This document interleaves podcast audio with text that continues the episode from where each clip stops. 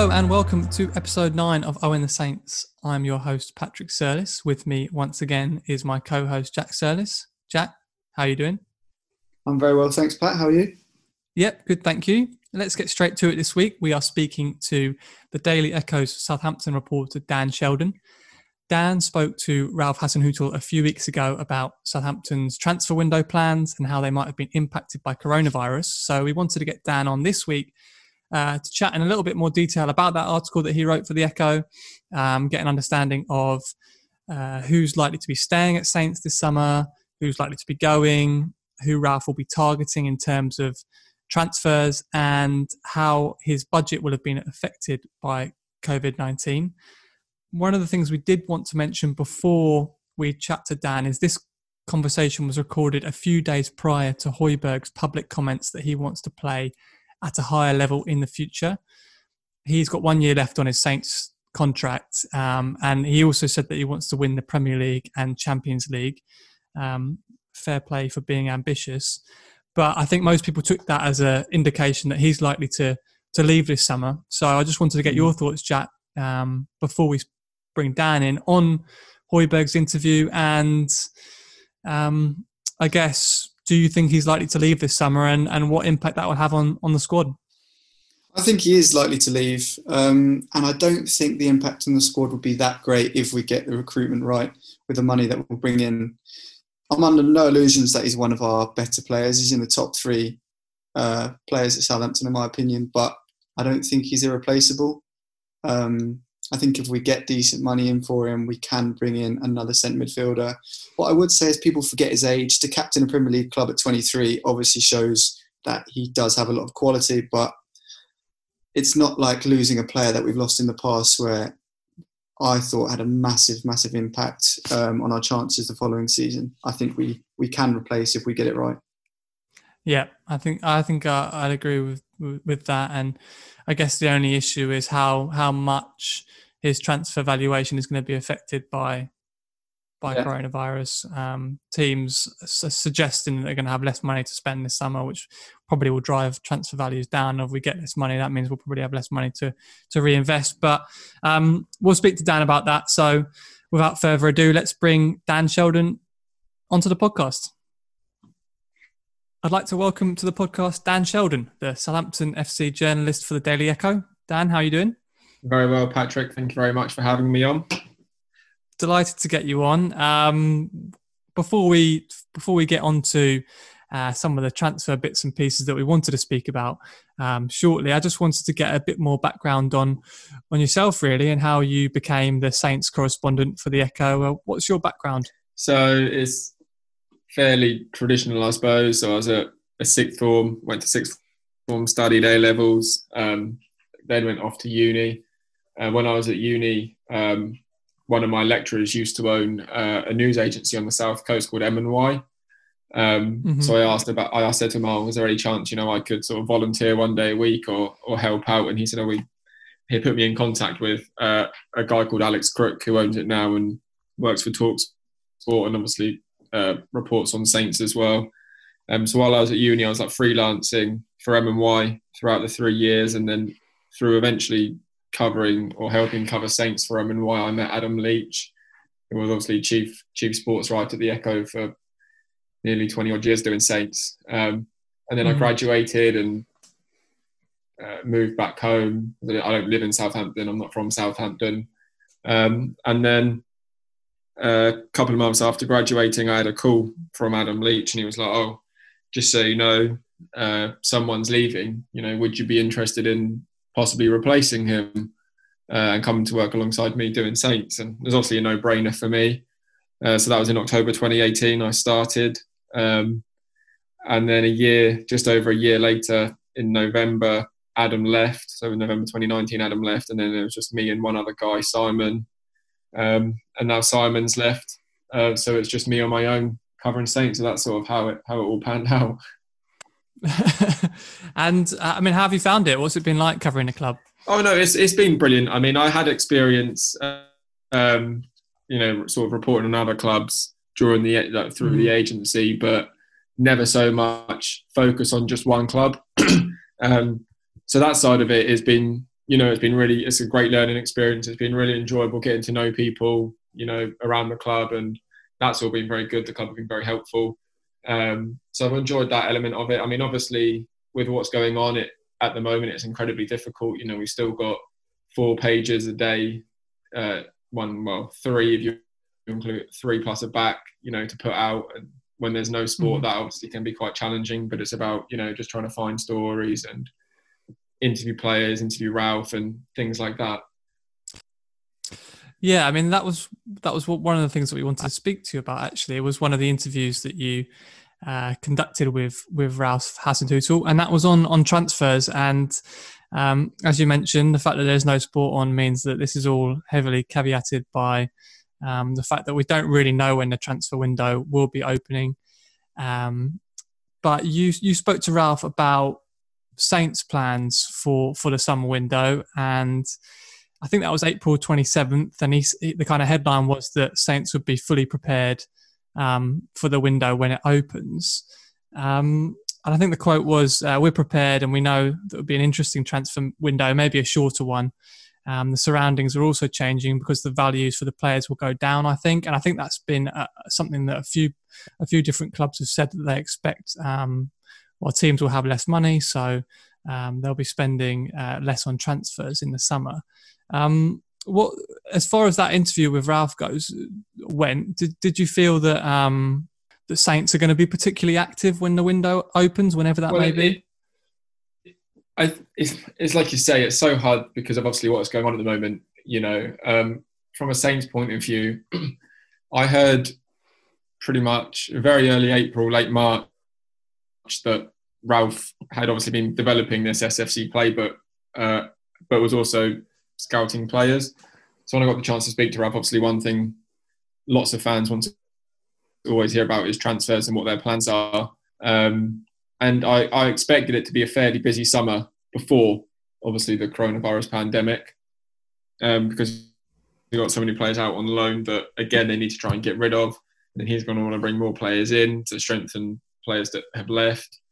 Um, but you get, you still get the sense from speaking to him, I got the sense that, you know, everything, everything was in place uh, for what they needed to do. It was almost just waiting for the green light. Um, you know, mm-hmm. I, I, I'm pretty sure in there he mentioned about, uh, you know, how they've been in contact with every, everybody, which to me would suggest that, you know, everyone's singing off the same hymn sheet. They've identified their targets. Um, you know, now it's just a case of what will this situation allow? You know, no one quite knows, as you've already said, you know, who knows what, I mean, their whole business model has pretty much been not turned upside down, but like most businesses at the moment, you know, they're everything, all the plans have just gone, gone skew with, if that makes sense. So, you know, they're obviously assessing, yeah. Um, yeah. They've got plans in place. Uh, Ralph said they have plans in place. So you just have to, you know, understand that he obviously does work incredibly hard behind the scenes anyway, and his attention to detail is is pretty full on. So you'd like to think that when he says they've got plans in place and they're fully prepared, that, you know, someone like him, he means it. Yeah, and uh, in kind of preparation for this call, I went kind of went through the Saints squad and and tried to kind of pinpoint players um, that you'd you'd expect to. to stay. I mean, obviously I've kind of divided this, the squad into three groups really.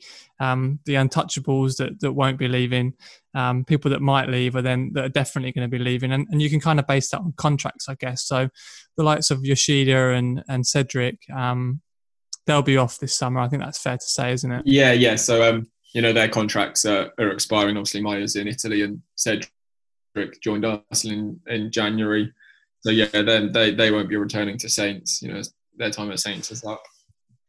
Yeah, and and then you've got the kind of loan players. So you've got Danso on loan and uh, Walker-Peters as well. And I, I guess it's difficult to see um, either one of those joining permanently. No, I, I completely agree. Um, you know, Kevin Danso, I remember when Saints signed him on deadline day, uh, my colleague at the time, Adam Leach, sent a tweet out, and if if anyone's got five minutes spare during this lockdown, which I'm sure we all we all have, go back and find the tweet he tweeted out mm. in August and just read some of the replies.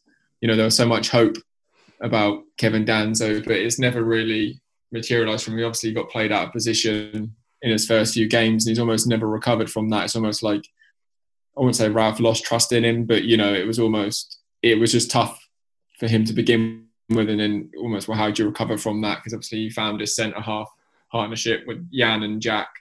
So Kevin was never going to break that. And when he played at right-back, he didn't exactly do the best job. So I felt sorry for him in that sense. And Kyle Walker-Peters is another another one, obviously joined in January to plug a hole left by Cedric. But again, you know, I, I'm not sure how reported it has been, but, you know, he turned up and he wasn't quite one hundred percent fit. So they had to wait a little bit longer for him to catch up. And then obviously football came to a halt because of the pandemic. So he's not really had a a proper run in the team either. So it's hard to judge him because he's played so few games.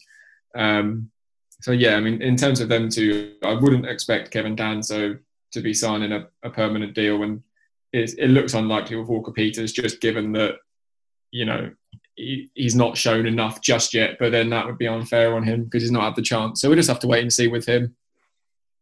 Yeah, I think, like you said, he's been a little bit of a victim of the circumstance. He he, he kind of came in and then it wasn't too much longer before uh, the season got curtailed. So I we'll come on to it, I think. But in terms of right back or full back positions, I think that that potentially is an area where a few Saints fans feel that the club needs to strengthen, and, and whether it's him or whether it's whether it's somebody else. Um, which brings me on to come at some, some of the players that have kind of been linked with departures, I guess. Um, and and I'll start with. Start with Che Adams, seeing as he came in and he's got a, a decent length of time still to run on his Saints contract. But there was talk about um, him joining Leeds in January, and I know a lot of Saints fans want want this move to work out in terms of his move to Saints, because he, he obviously everybody knows that he hasn't scored yet, um, but he's a talented young English striker, which which is valuable uh, in itself. But what what do you think Saints will do with Adams this summer? Well, I mean, like you said, there was obviously uh, in January, uh, Leeds were pretty open about their admiration for, for Adams. But I remember having a conversation with someone at Saints at the back end of December when that sort of, those mumblings sort of came about. And from then they were like, no, we're not letting him go. You know, we've invested fifteen million pounds into him. He's on a long-term contract. You know, he's clearly got quality. You can see what he did at Birmingham, in a struggling Birmingham side in the Championship. You know, he just needed, he obviously had the run of games at the beginning of the season and he did everything but score. You know, he hit the post. And sometimes for a striker like that, you know, had he just one gone enough for his knee, you know, he could have gone on a run. Look what Danny, look what happened to Danny Ings, you know, when he got his, then the goals in September, yeah. Then he just went on a, a crazy run, and then Che Adams was never going to get it, getting ahead of Danny Ings, and rightly so, given the form Danny was in. Um, But you still, I mean, you speak to players around Staplewood. Uh, you speak to, I spoke to James Beattie about Che Adams, who obviously worked with him at Birmingham, and, you know, Beattie's synonymous with Saints fans. And he was, and even he says, you know, they've got a cracking striker. Just let him, let him get a goal. Once he gets that goal, watch him go. Um, so, you know, I'd be surprised. You know, Ralph wanted Che Adams back in January twenty nineteen. But obviously, Birmingham played hardball. You know, they were trying to stay up. So that's fair enough on their behalf. And then they, Saints remained patient and then got their man. So I'd, I'd be very surprised if they give up on Che after just one season. Yeah. Um, and then one of his one of his strike partners, I guess Shane Long, there's been talk of a new contract for him. Um, and he's obviously, uh, I think I've seen a few articles around him in terms of his impact off the pitch is is, is as important as his impact on the pitch. Um, do you think that there's a, there's likely that he'll be he'll get another one year contract? Yeah, I mean, I'm, I fully expect Shane Long to get a new deal. I don't think, in terms of, you know, he wants to stay, Ralph wants him to stay, uh, the club want him to stay, the players love him. Um, yes, his goal record isn't great, but, you know, Ralph will caveat that with, look how much work he does for the team to give Danny Ings the space to be able to score bucketful of goals. Um, so, you know, there's no sort of, there's no panic from Saints' point of view or Shane's point of view, from my own understanding, that he won't sign a new deal. Like, I think everyone fully expects that one to go through. Ralph obviously said nothing will get done until thirty-six points um, before the, the season uh, came to a halt. And, you know, that, that hasn't changed, but given there's a June the thirtieth contract deadline looming, you know, things could have to happen before then. Hmm. And then uh, another big one, I guess, that's who, who's been linked with a departure is is Højbjerg, um, and Spurs are, are the club, I guess, most strongly linked with him. I think he's got another year left on his contract at the moment, so it's a case of either Southampton cash in this summer or or he agrees a new deal. Um, where do you think that stands at the moment? So I think, you know, Pierre is a much more sensitive issue than Shane Long. You know, everyone knows, everyone expects Shane Long will sign a new deal, but with Pierre, you know, it's a little bit, bit more up in the air. Uh, I think from his point of view, he maybe wanted to see where Saints end up this season, uh, to see what, you know, see what sort of trajectory they're going to go on, whether they are going to kick on and start going up the table, um, as opposed to, you know, continue fighting against relegation season in, season out. Uh, the club would obviously want him to stay. You know, he's their captain, he's young. Um, he's the sort of player you'd like to, you know, you'd want there for ten, ten years or so. But, you know, there isn't, he hasn't signed a new deal yet. Um, you know, not saying there's a deal on the table, but he's not come out and said, I want to stay here for the next four or five years. He's obviously keeping his cards very close to his chest, as he has every right to do so, um, which is where the mm. dilemma will be for Saints. You know, if they get to the end of the season and, say, a Tottenham come in for him, then you think, well, he, if he's not going to sign a new deal, then why? You may as well cash in and get some money as opposed to losing him, losing him for nothing twelve months later. Yeah, I mean, how much how much stock do you put in in the rumours then linking him with Spurs? Do you think there's genuine interest there from from Mourinho? Well, I think, uh, I mean, it was in January. It was first sort of, it was almost on the, I don't know if it was on deadline day or a couple of days before deadline day, um, that there was a story on on Sky Sports about Tottenham ready to sort of lodge a whatever million pound bid. And from Saints' point of view, they hadn't heard anything. You know, Tottenham hadn't been in contact um, or anything like that. But, you know, said uh, Pierre had just recently changed agents dr- during that time um, mm. to the same agent that represents Cedric, who obviously went to Arsenal. Now, you know, agents obviously do use the media to plant stories, and it could have been a case of Pierre going to his agent, well, you know, you've just got Cedric this move. Like, what what can you do for me? And then all of a sudden there's uh, Tottenham want to spend thirty-five, forty million pounds on, on Højbjerg. Although them stories are still coming out in national papers. Um, but certainly from in January, from Saints' point of view, Tottenham hadn't actually been in contact with Saints over signing Højbjerg. Mm-hmm. Um, that could have developed it, uh, in recent weeks. You know, I'm not aware of that, but, you know, I wouldn't rule it out, but I wouldn't necessarily say they have. So again, that, that one's more up in the air in terms of speculation and et cetera. Yeah, because I, I guess in the from from Saints fans, from my point of view anyway, the club has obviously the club released its financial um, kind of statements in, in April, and there was kind of a thirty-three million pounds loss. And in the past, the club has kind of balanced its books by selling players um, for big money and then and then reinvesting it in the squad. and And the ownership has been very kind of vocal about um, not putting money into the club um, and letting it run as as a business. Uh, so I kind of get the sense that that Højbjerg is our is one of our most valuable players this summer. And if we were going to spend some money in the transfer market, you'd expect that the club would have to raise some money to do that.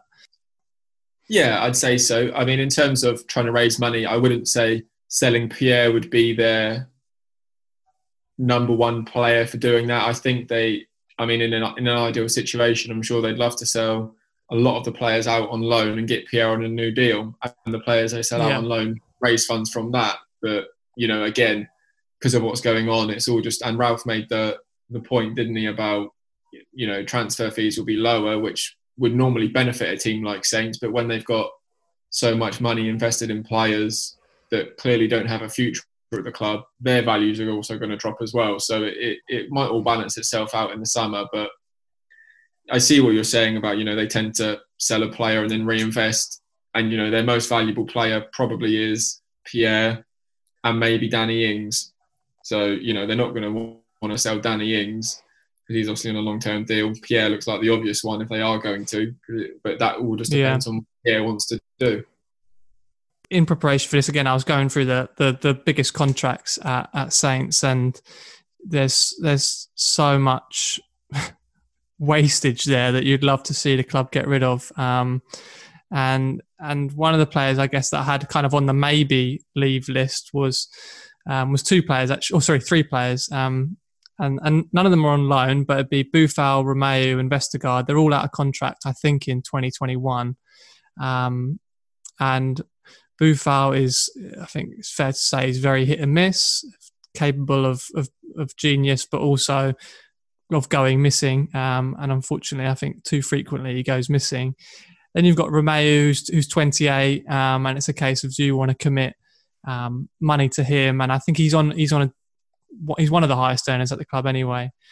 Uh, and then you've got Vestergaard, and it's not really worked out for him at Southampton. And as you said, Ralph's got his first choice centre-back partnership now. So um, as far as those three players go, do you expect them all to be at the club this summer, or do you think that, that there could be there could be movement there for, for Boufal, Romeu and Vestergaard? Um, well, I mean, if we start with Romeu, like you mentioned, his age, he's obviously... Uh, getting on a bit, well, not getting on a bit, but you know, in football terms, he's he's coming towards what you'd argue maybe the peak, or just getting over the peak of his career.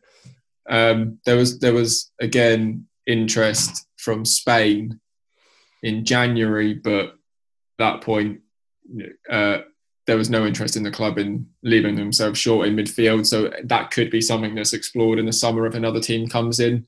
Um, you know, when when it'll be a better time for Saints. So it's hard to say on that. That would just take, like you say, a team coming in and offering Saints a package that they're happy with and the player's happy with. Um, but, you know, with Oriol, uh, I think it would only be fair to say that, you know, behind the scenes, he's a fantastic guy. You know, if he didn't, he didn't obviously, whether he did or didn't want to go in January or not, you know, he didn't kick up a stink. You know, he's he trains hard. He's super professional. The guys love him. You know, he's not an issue whatsoever. He's one of the good guys there. So, you know, from his point of view, he's always he'd always be a good one to sort of have around the dressing room. But then obviously you don't want to pay people a lot of money just to have them around the dressing room. You want them to be playing. And if he's not going to get in the team, then again, if that can free up some money elsewhere and take a bit of money off the wage bill, and like say someone comes in for him, then you'd have to look at it and think, okay, well, you know, he's he's been a great servant. Maybe it's time he moves on and he can go and play regular football, which he obviously would love to do. Most footballers would like to do that. Um, Sofiane, yeah, I mean, I think I'm, I'm not a Saints fan, but I I find him frustrating at times. You know, he's clearly, you can clearly see he's got talent, um, but I don't think you see enough of it. Like you sort of said, you know, you can he'll do an excellent, do something excellent in a game, and that'll be it. And then, you know, he might do something excellent and then give the ball away afterwards. Or I think what Ralph's done with mm. him has been good. You know, I didn't expect him to make the sort of impact he has made at times throughout the season, but Ralph has managed him quite well. I think he's almost better at coming off the bench and making an impact. I mean, I don't know if that's fair or not, but just from watching Saints this season, you know, if you can bring him on in the sort of final twenty, twenty-five minutes, you know, he brings a bit of chaos factor because he is quite a tricky little player. Um, so there's that. And then Jannik Vestergaard, yeah, it'll be interesting what happens with him. Um, you'd imagine that, well, Maya's obviously left. So if they decide to sell Jannik, then there again, you'd want to think that they'd want to replace him because they aren't, they haven't got the most bodies uh, in defence, especially like as you've already alluded to earlier in this conversation, right and left back, you know, that looks like a two departments that definitely need some sort of work doing for backups. Um, so it'd be interesting with Jannik. Um, they obviously paid big money for him. It's not quite worked out, but he does seem to be, you know, if Jan or Jack doesn't play, he is the next one in line. Um, so we'll just have to wait and see with those. Yeah, I mean, uh, but I, I agree with you in the sense that I was very, very pleased when Boufal came back, and I thought it'd be, he was under Ralph. I thought he, he really could kick on, and, and he'd be the right manager to bring out the best in him. And and I think you're right as well in the sense that coming off the bench, he's a very valuable player to have because not not many teams in the Premier League outside the top kind of six or top eight have a player that's capable of what Boufal is capable of. Um, it's just unfortunately you, you don't see that very frequently. Um, so it, I, I guess, it, like you said, it, we'll just have to wait and see there. But he is he is a useful squad player for sure. It's just, can you spend that much money on someone that's going to be um, twenty minutes off the bench? Um, which kind of then brings me on to the players that I put under the untouchable uh, bracket, and obviously Danny Ings will be at the top of that. Um, is it? I think it's fair to say that, that obviously Redmond's on a long-term deal there. Stuart Armstrong has proven his worth this season. James Ward Prowse. Um, and then you've got the likes of Ryan Bertrand, who's under contract to twenty twenty-one. Uh, Djenepo, who we've only just re- only signed last summer, and I think uh, he won't be going anywhere. And then you've got the two centre-backs, Stevens and Bednarak, are under contract for for another two years after this season. Um, is that, as far as that list goes, would you would you take anybody out or add anybody into that? Uh, no, I'd say that's a a pretty fair list, um, right the way from, like you say, Danny Ings down to Jack and Jan. I can't I'm trying to think of the, the same squad right now off the top of my head, and yeah, you know, they're they're the names that. I mean, Mikel Moussa has been on and off the bench, but you know, he had a couple of setbacks with injury. Then obviously, sadly, lost his mother, so that forced him to miss yeah. a game. Um, as you mentioned with Stuart Armstrong, you know, he's proven to be, you know, sort of bargain buy really at seven million pounds, how he's kicked on, uh, especially in the second half of this season. Um, Danny Ings, you know, you'd imagine that if they Danny Ings has another season like he's had this season next year, then top clubs could probably come sniffing around him again. Um, if he can stay mm. fit and score, say, similar sort of amount of goals. Um, but, you know, with with every player, you know, they all do have a price. So, you know, if a team was, for instance, which I don't think they would, come in for Danny Ings and say, well, you know, there's we give you forty million pounds, forty-five million pounds. Mm. You know, that, that might change opinions. Um, but again, that that probably won't happen. But if it did, yeah. then, you know, then you'd probably think, well, uh, yeah, you know, that's we double our money on him. We could reinvest that in another striker. Um, so I, I wouldn't say untouchable in the sense that, you know, they they're not they, they wouldn't leave, but I'd say untouchable in the sense that of those players you mentioned, when you look at the squad, they're certainly ones you wouldn't expect to leave this summer. Yeah. And I completely agree with you on that.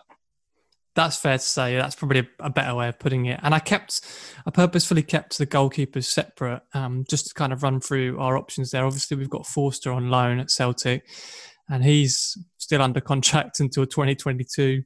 Um, same as Alex McCarthy, who's obviously the club's number one. And then we've got Angus Gunn, who's uh, under contract to twenty twenty-three. So we've got three uh, English goalkeepers um, at various points. Each of them have kind of been on the fringes of the national team without ever really, I don't think, putting the consistent performances in to, to regularly get there. Um, where do what's your opinion on on Saints goalkeeping options, and what do you think's likely to happen well, with Forster in the summer? You know, Forster does always tend to be the elephant in the room, doesn't he?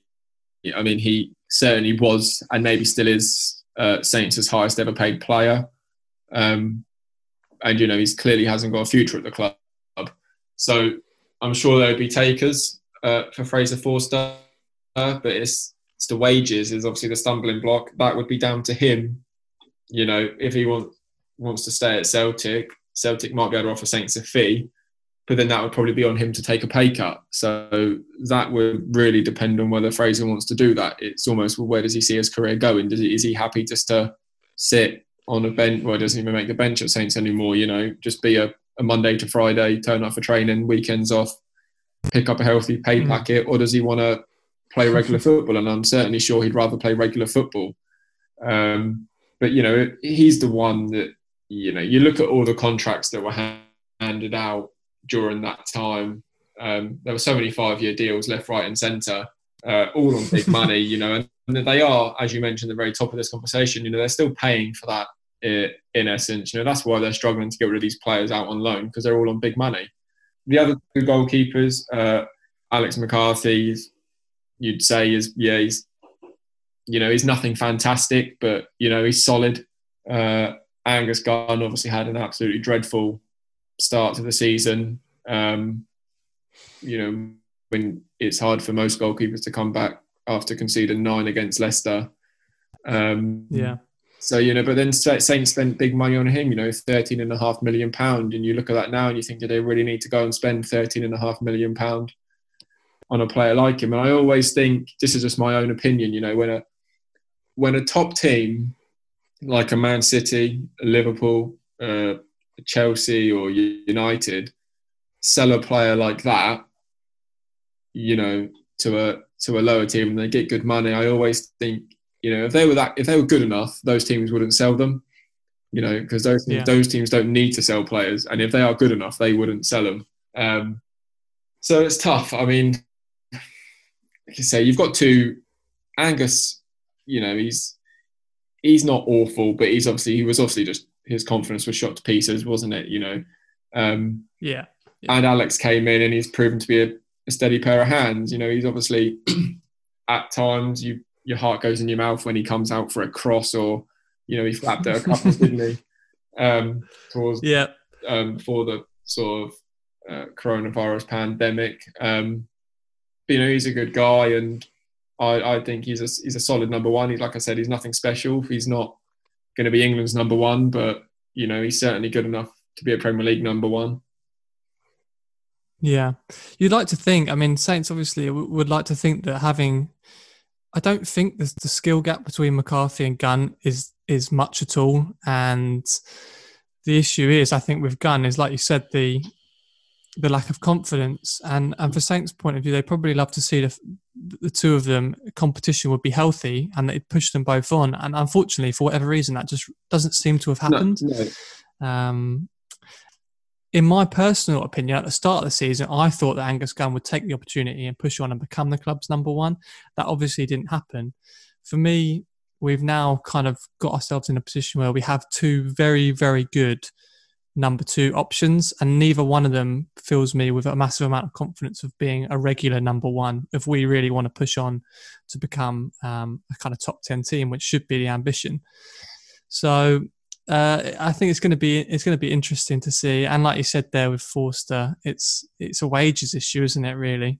Yeah, yeah, one hundred percent. And you know, just as a mitigating factor for Angus Gunn, you know, at the beginning of the season, Ralph was chopping and changing his defence. You know, it wasn't a settled defence. You know, he was playing True, yeah. back and Kevin Danso at right back, and you know, he was making so many changes. So that's going to be hard for a goalkeeper. Anyway, you know, there's no there was no consistency with that back four, back five, if you include Angus. Um, so you could just see it was just a downward spiral from there. But then Alex came in, and you know, Ralph settled on a back four and stuck with that back four, and they did look a lot more confident with Alex behind them than they did when Angus was in goal. Yeah, yeah, that's definitely fair to say. Um, which brings. On the subject of Forster, onto our army of players on loan, and it is it is, it is depressing looking through this list and the wages that they're on and the length of contract that they're under. So just to kind of go through from the top, we've we've already mentioned Forster, but then you've got Elyounoussi with him at Celtic. He's under contract until twenty twenty-three, so there's very little chance of getting out from underneath that deal um, for a while. You've got Lemina at Galatasaray, twenty twenty-two. Uh, Wesley Hoyt also, same year. Um, I think he's on loan in Belgium. And then you've got Guido Carrillo. Um, small mercies. He is only under contract until twenty twenty-one. But I can't think there's a hope in hell of him ever returning to Saints and playing a, a meaningful game. Uh, correct me if I'm wrong. But as far as those guys are concerned, can you see any of them kind of pulling off a Boufal style, coming back to the club and in pre-season impressing Ralph and then maybe being part of the team again? Or is it just a case of they'll be on loan probably again next season, if not permanently sold? I think I, I made a note before coming on here. The one that, that interests me, you know, it's obvious they'd like to sell Mario, Wesley and Guido. You know, they'd love, I'm sure they'd love to mm-hmm. be able to sell them. Um, the interesting one I find is Elyounoussi. You know, he only had... one season, uh, and that season, you know, he, started, he signed when Mark Hughes was in charge, uh, and then that changed in December, and then a new manager came in. You know, it's a pretty unsettling season anyway for him. Um, and, you know, he was trying to adapt to the Premier League, and then he found himself out of the team. So it'd be interesting. You know, he's one that you might think, well, you know, he is here until twenty twenty-three. We did pay decent money for him. Should we give him another chance like we did with Boufal, just to see what he's what yeah. he's about? Um, but in terms of the other the other three, I very much I can't see Guido Carrillo leading the Saints line um, next season. uh, Wesley Hoot, I can't see him featuring, although he I know he I think he described the league, uh, the Belgian league as the Mickey Mouse League in one interview this season. So I don't know what that fight for playing there will be like. And Lemina recently came out and said that he'd love to be at Galatasaray next season. So, you know, I think Elyounoussi sort of hinted that he plans on returning to Saints in pre-season and trying to make a go of things, you know. So on those, it'll just be a wait yeah. and see. Yeah. Yeah. Um, it's, it really is uh, quite quite depressing to... Um, see the list of, of, of the kind of highest earners at the club, and you've already alluded to the fact that we were handing out five-year deals left, right and centre um, a few years ago, um, but just kind of, and again, you've got to take these figures with a, with a pinch of salt, I think, but um, I think the rough they'll, they'll roughly be correct. But the thing that concerns me a little bit as a Saints fan is there's quite a few players um, that deserve to be on more money relative to to some of the players that we've got out on loan. So I th- you've got Ings and Forster at the top um, of our of our kind of highest earners, around seventy k, um, depending on on the source. But then you've got Boufal, Romeu, uh, Cedric, who will obviously be departing, so that that'll be some money saved. Um, and Lemina, all on around sixty-five k. Wesley Hoyt, Elyounoussi um, at, at sixty, uh, Vestergaard at sixty as well. Um, so lots of money tied up in players that aren't contributing anything to the club.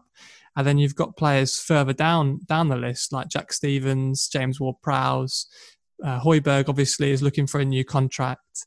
Um, Stuart Armstrong only joined recently, but if he continues playing um, as well as he has done this season, next season, I, I, I'd be surprised if he wasn't looking for a new contract as well, because if you compare their salaries um, to the likes of of Forster, Romeu, Boufal, Lemina at the top, I think their agents would be able to make a pretty strong case that they deserve more money. Yeah, well, I, yeah. I mean, an agent's job is obviously to survey the market, and if they see Fraser Forster earning more money than anyone at Saints, and he's pulled on a Saints shirt once since Boxing Day twenty eighteen or twenty seventeen. Mm. Boxing Day twenty seventeen, you know, they're going to start thinking, well, our player's doing this week in, week out for you, so... where's their pay rise? Um, but you just can't stress enough the importance to get the likes of Mario, Wesley, Guido, Fraser off the wage bill, because then that does give Saints a lot yeah. more freedom.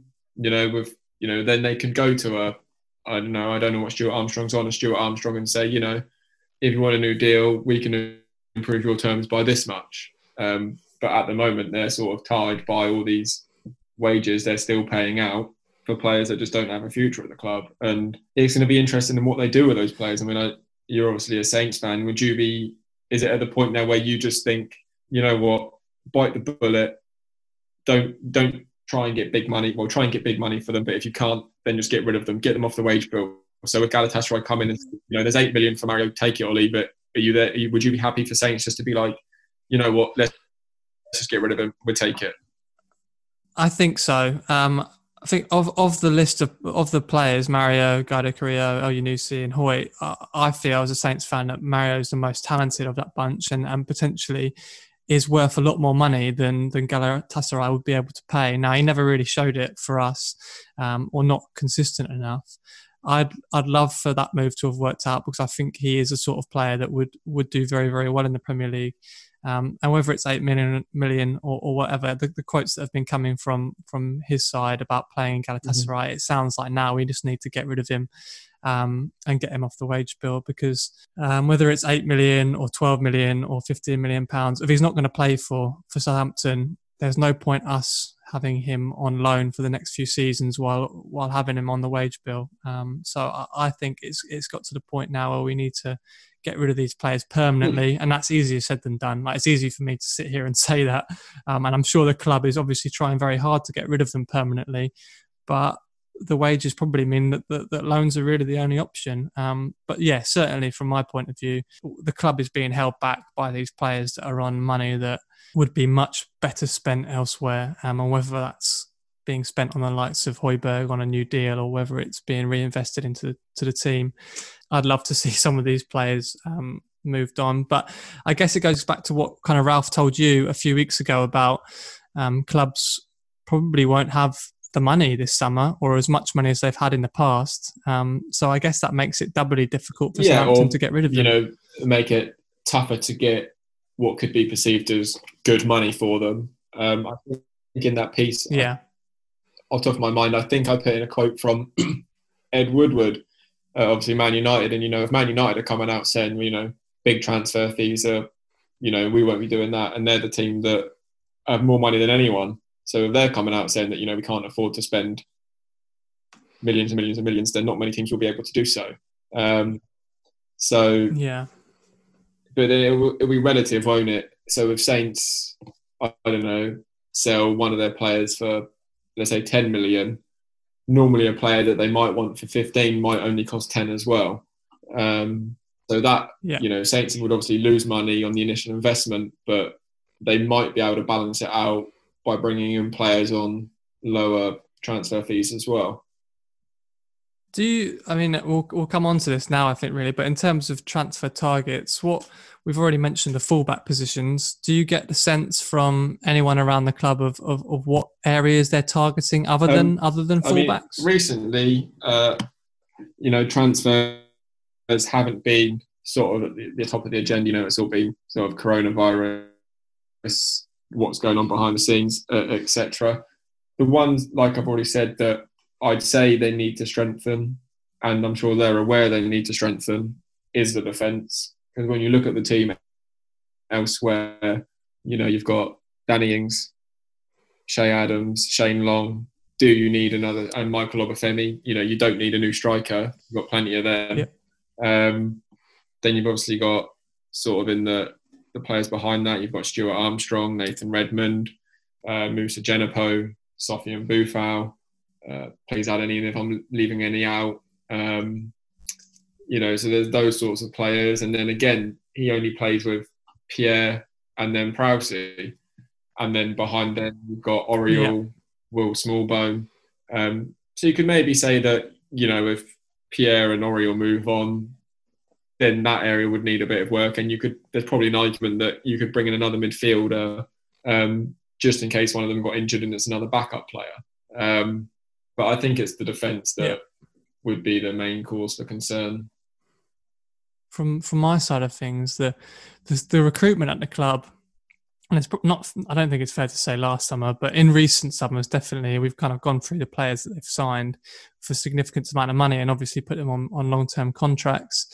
Um, we've got a new, uh, what's his what's his title? Is it Director of Football or Director uh, of Football Operations?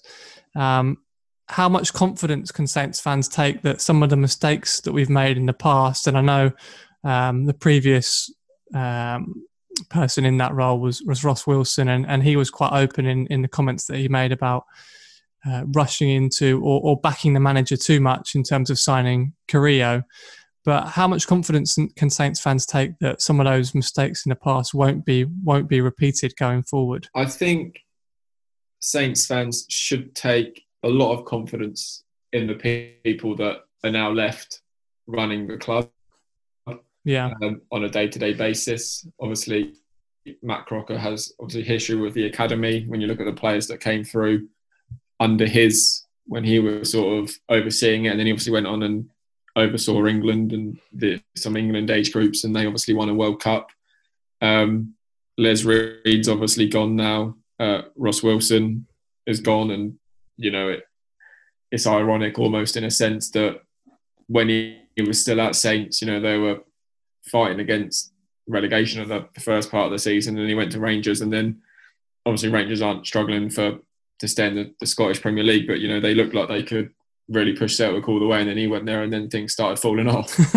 um, you know, make of that that make of that what you will. Um, but I would yeah. take confidence that, you know, that those guys aren't now making sole decisions, because, you know, it's been explained to me how now it's a real collective.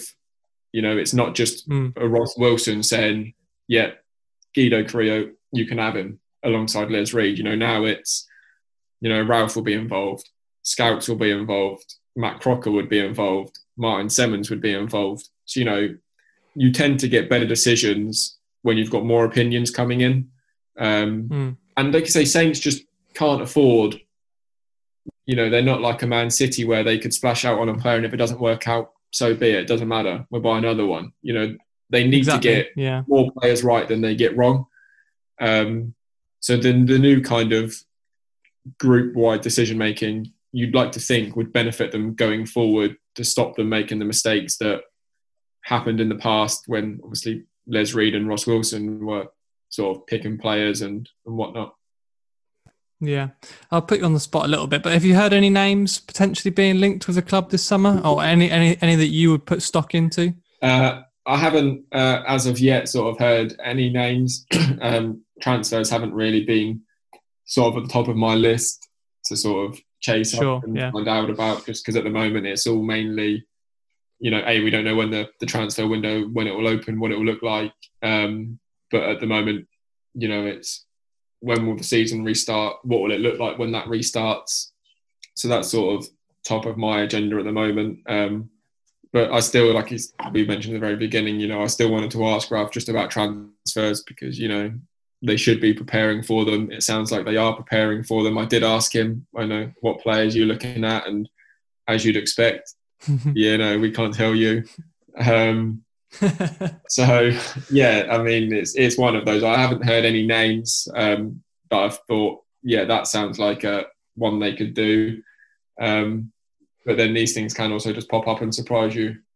Yeah, sure. I mean, because I'm sure um, fans will, will have seen, but there's been a few articles. Uh, Sky ran one a, a couple of weeks ago about they named three different centre-backs that the, the club was apparently looking at. And there was a right-back from the Eredivisie as well that was that was linked. And then there was another article in the Daily Mail about a, a centre-back um, uh, from Ligue one. Um, so there's there's been a few things uh, floating around, and I'm sure that that will only uh, increase as, well, whenever football returns. But um, and, and the summer transfer window uh, nears. And just, just to kind of finish on then, what's your what what's kind of been the um, the atmosphere like around Southampton during this period of no football? Have you have you what chatting to Ralph or chatting to people around the club? How have they handled um, this kind of unprecedented break in, in the season? Yeah, I mean, I I think Saints deserve plenty of credit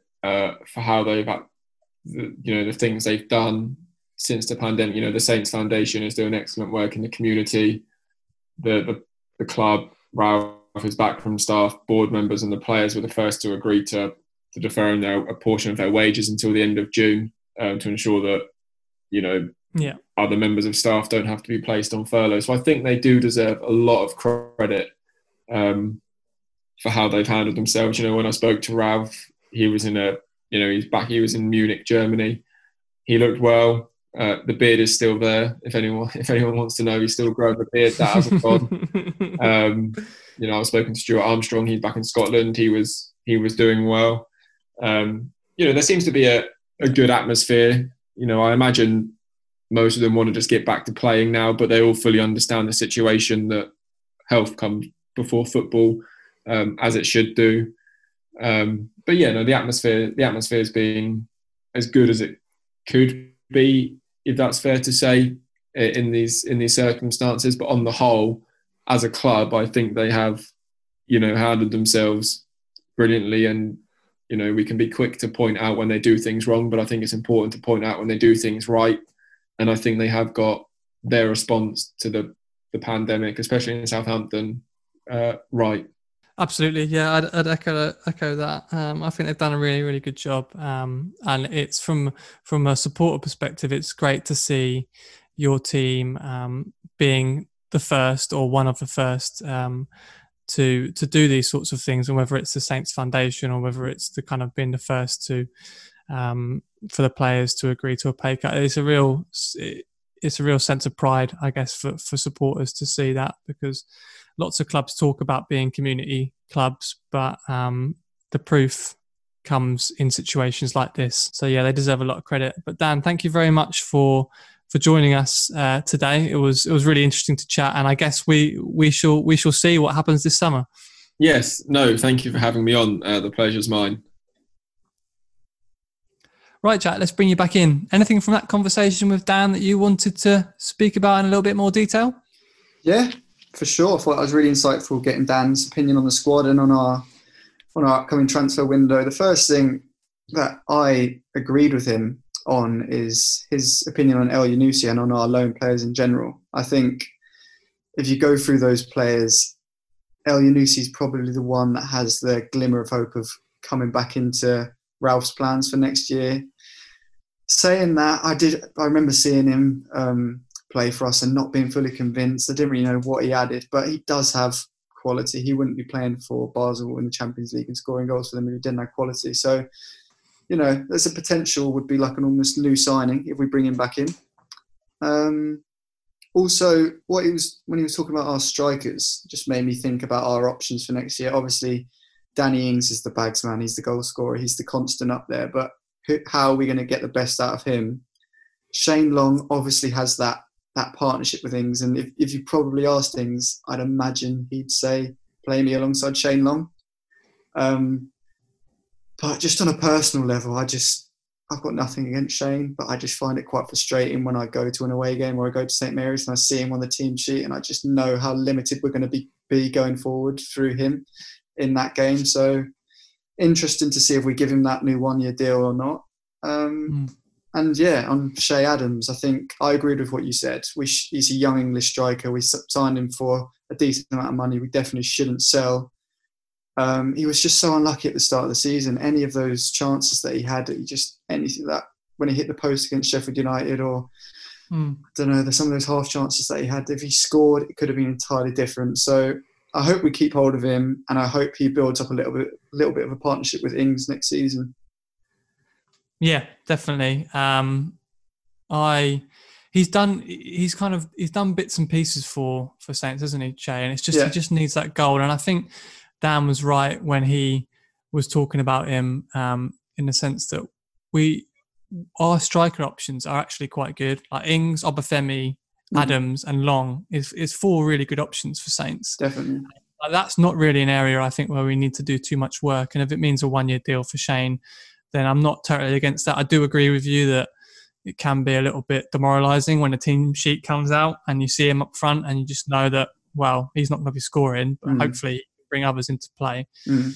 Um, with Elyounoussi as well, I think it, everything that, that he did at Saints when he was at the club was, uh, well, under the caveat that he was largely playing under Mark Hughes, which was a bit of a disaster. Abysmal, yeah. So, yeah, I remember watching him. We went to Palace away and we actually won that game uh, under Hughes two nil um, at Selhurst Park, and Elyounoussi was playing. Um, but he it just summed up his whole Southampton career. He was completely anonymous. Like yeah. He barely touched the ball. We ended up winning that game. Højbjerg, Højbjerg scored in stoppage time to make it two nil. Yeah. But we were we were clinging on um, to the one nil lead before that. And and yeah, so I, I agree with you. He's probably, I'm sure he's got potential, and I'm sure he's got ability. Um, and hopefully he can come back uh, a la Boufal and make some contributions to us next season. Yeah, we um, shall see. We shall see. Yeah, the only th- other thing I wanted to to kind of get your take on as well, and something that I think uh, was a nice way for Dan to end the interview, was talking about um, Saints uh, decision makers at the club now in terms of transfers. So we've got Matt Crocker in uh, replacing Ross Wilson. Obviously, Les Reed is no longer at the club, and it's interesting and hopeful from my point of view that Dan seems to be so confident in these decision makers, because our recruitment over the past three seasons has been kind of Danny dreadful, Ings yeah. apart has been dreadful. Mm. Um, so, so yeah, it's I, it was kind of nice to get a little bit of um, of a confidence boost in a sense that we've actually got people that know what they're doing at the top of the club now. Definitely. Yeah, I mean, only time will tell. We'll see what we do. Yeah. But I just feel, like you said, a lot more confident that we've got the people in place to make the smart decisions and sell the players that don't want to be there and bring in, go back to what we did before and bring in young, hungry players that want to want to prove themselves in the Prem. I think, you know, Djenepo is kind of like a sign in that going back to what we did best, someone that's just raw and mm. ready to give one hundred percent. So if we sign more players mm. like him and less players, you know, on big, big contracts from from big clubs, uh, yeah, I think that will stand us in good stead to have a good next season. Yeah, that the, the madness of all those five-year deals that we were handing out over those two years, like what on earth was going on at the club then? Absolute shambles. Yeah. Absolute shambles. Yeah, fully. It's like I, I was the just... um. I got all the information for Saints Wages on a website called SpotRack, which is um, is pretty. It's very good for U S sports, and it's got a lot of Premier League uh, info on it as well. And it's actually so depressing going on Southampton's page and looking at our highest earners, because the, like of the top ten, like seven like, don't contribute anything at all to the club. Yeah. Um, and that starts with like Forster at the top, but then Danny Ings is one of the ones that obviously is, is well worth the Paying money. Double. Yeah, exactly. Um, but then after that, you've just got all of our terrible, terrible players that we handed five-year deals to on out on loan now. So mm. um, fingers crossed Matt, Matt Crocker can come in and, and, and sort that out. Yeah, I mean, that's what we're paying off. Him to do. Exactly. Yeah, exactly. Okay, well, next week we don't have a guest lined up as of recording now. Um, we'll be working on that. And as and when we do get someone confirmed, keep an eye out on our social channels. It's at uh, O W T Saints Pod on Twitter and Instagram. We're on Facebook as well. Um, and yeah, we'll we'll let you know there first. Um, and you can sign up to our newsletter as well, which is every Wednesday morning. Um, you can find the link to that on our Instagram page. It's in our in our bio, um, and you can subscribe. And that basically gives you um, all the Saints news from the previous week. So in case you missed anything, um, you can find it. You can find it there. But Jack, thanks for joining me again this week. Until next Monday. Pleasure, mate. Have a good one. Yep, you too. See ya.